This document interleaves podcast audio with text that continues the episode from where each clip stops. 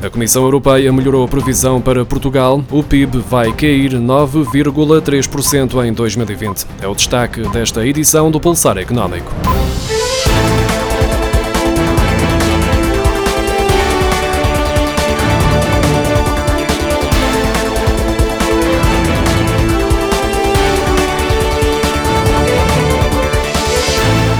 A Comissão Europeia melhorou a previsão para a recessão da economia portuguesa este ano, ao passar dos 9,8% apontados em julho para 9,3% nas previsões de outono divulgadas esta quinta-feira.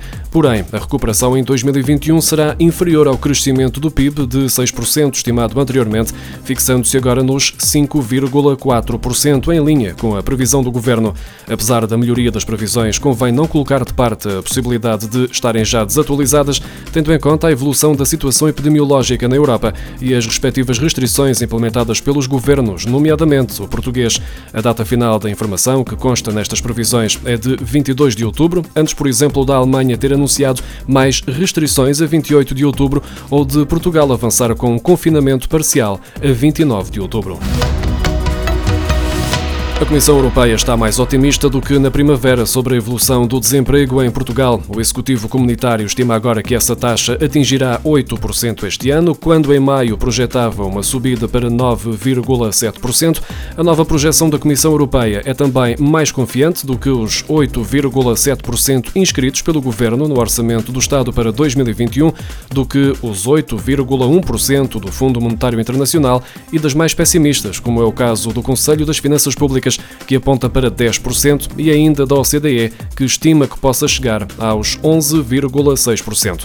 De acordo com as previsões de outono divulgadas esta quinta-feira, a Comissão Europeia estima que a taxa de desemprego em Portugal fica assim nos 8% em 2020, recupera para 7,7% em 2021 e caia para 6,6% em 2022. Na primavera, Bruxelas antecipava que este indicador atingiria 9,7% este ano e recuperaria para 7, 0,4% em 2021.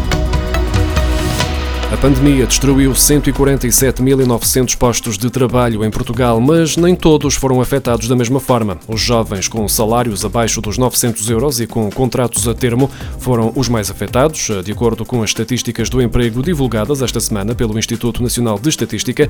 Muitos dos novos desempregados estavam nos setores mais afetados pela pandemia, como é o caso do alojamento e da restauração. O desemprego aumentou mais entre os homens, na faixa etária dos 25 aos 34 anos, com escolaridade ao nível do ensino secundário e provenientes do setor dos serviços, onde está incluído o alojamento e restauração. Os analistas do setor farmacêutico estimam que o mercado das vacinas contra a Covid-19 possa vir a valer mais de 10 mil milhões de dólares por ano, gerando receitas para as farmacêuticas, mesmo que a investigação esteja a ser em parte financiada com dinheiro público, como revela o Financial Times.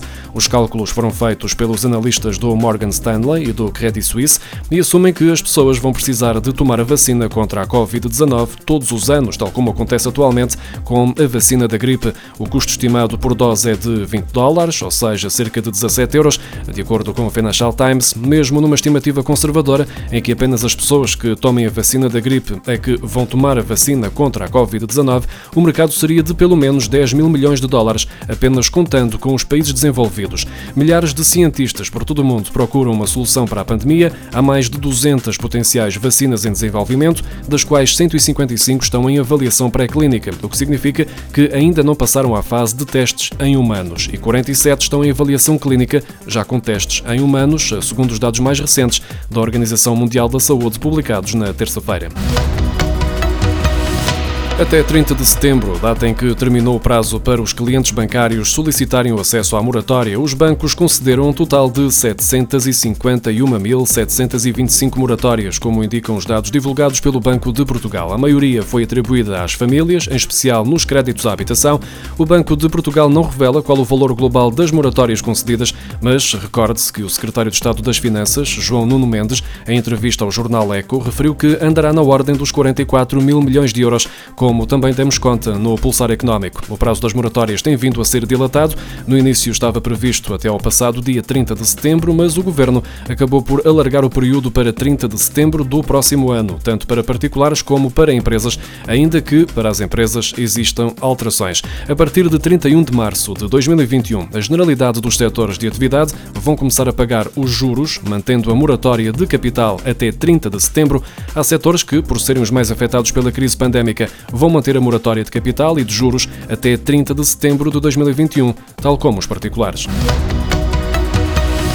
A Associação Ambientalista Zero diz que existem oficinas a anunciar serviços na internet para remoção de filtros de partículas de veículos a gasóleo com garantia de aprovação na inspeção, uma ilegalidade que se mantém apesar da mudança da lei.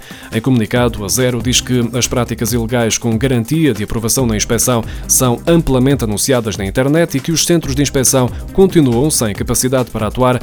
A associação lembra que entraram em vigor no dia 1 de novembro regras mais apertadas nos centros de inspeção de veículos sobre os limites de emissões de partículas no seguimento de uma diretiva europeia de 2014 que foi transposta para a legislação nacional em 2017. Esses limites são agora mais baixos, os limites de emissões são indicados na chapa do fabricante ou, na falta dela, aplicam-se os limites da diretiva. Acontece que, em muitos casos, quando as chapas dos fabricantes indicam limites inferiores aos da legislação, essas chapas são retiradas. Os filtros de partículas são exigidos em veículos produzidos a partir de 2009 e são essenciais para reduzir as emissões prejudiciais à saúde.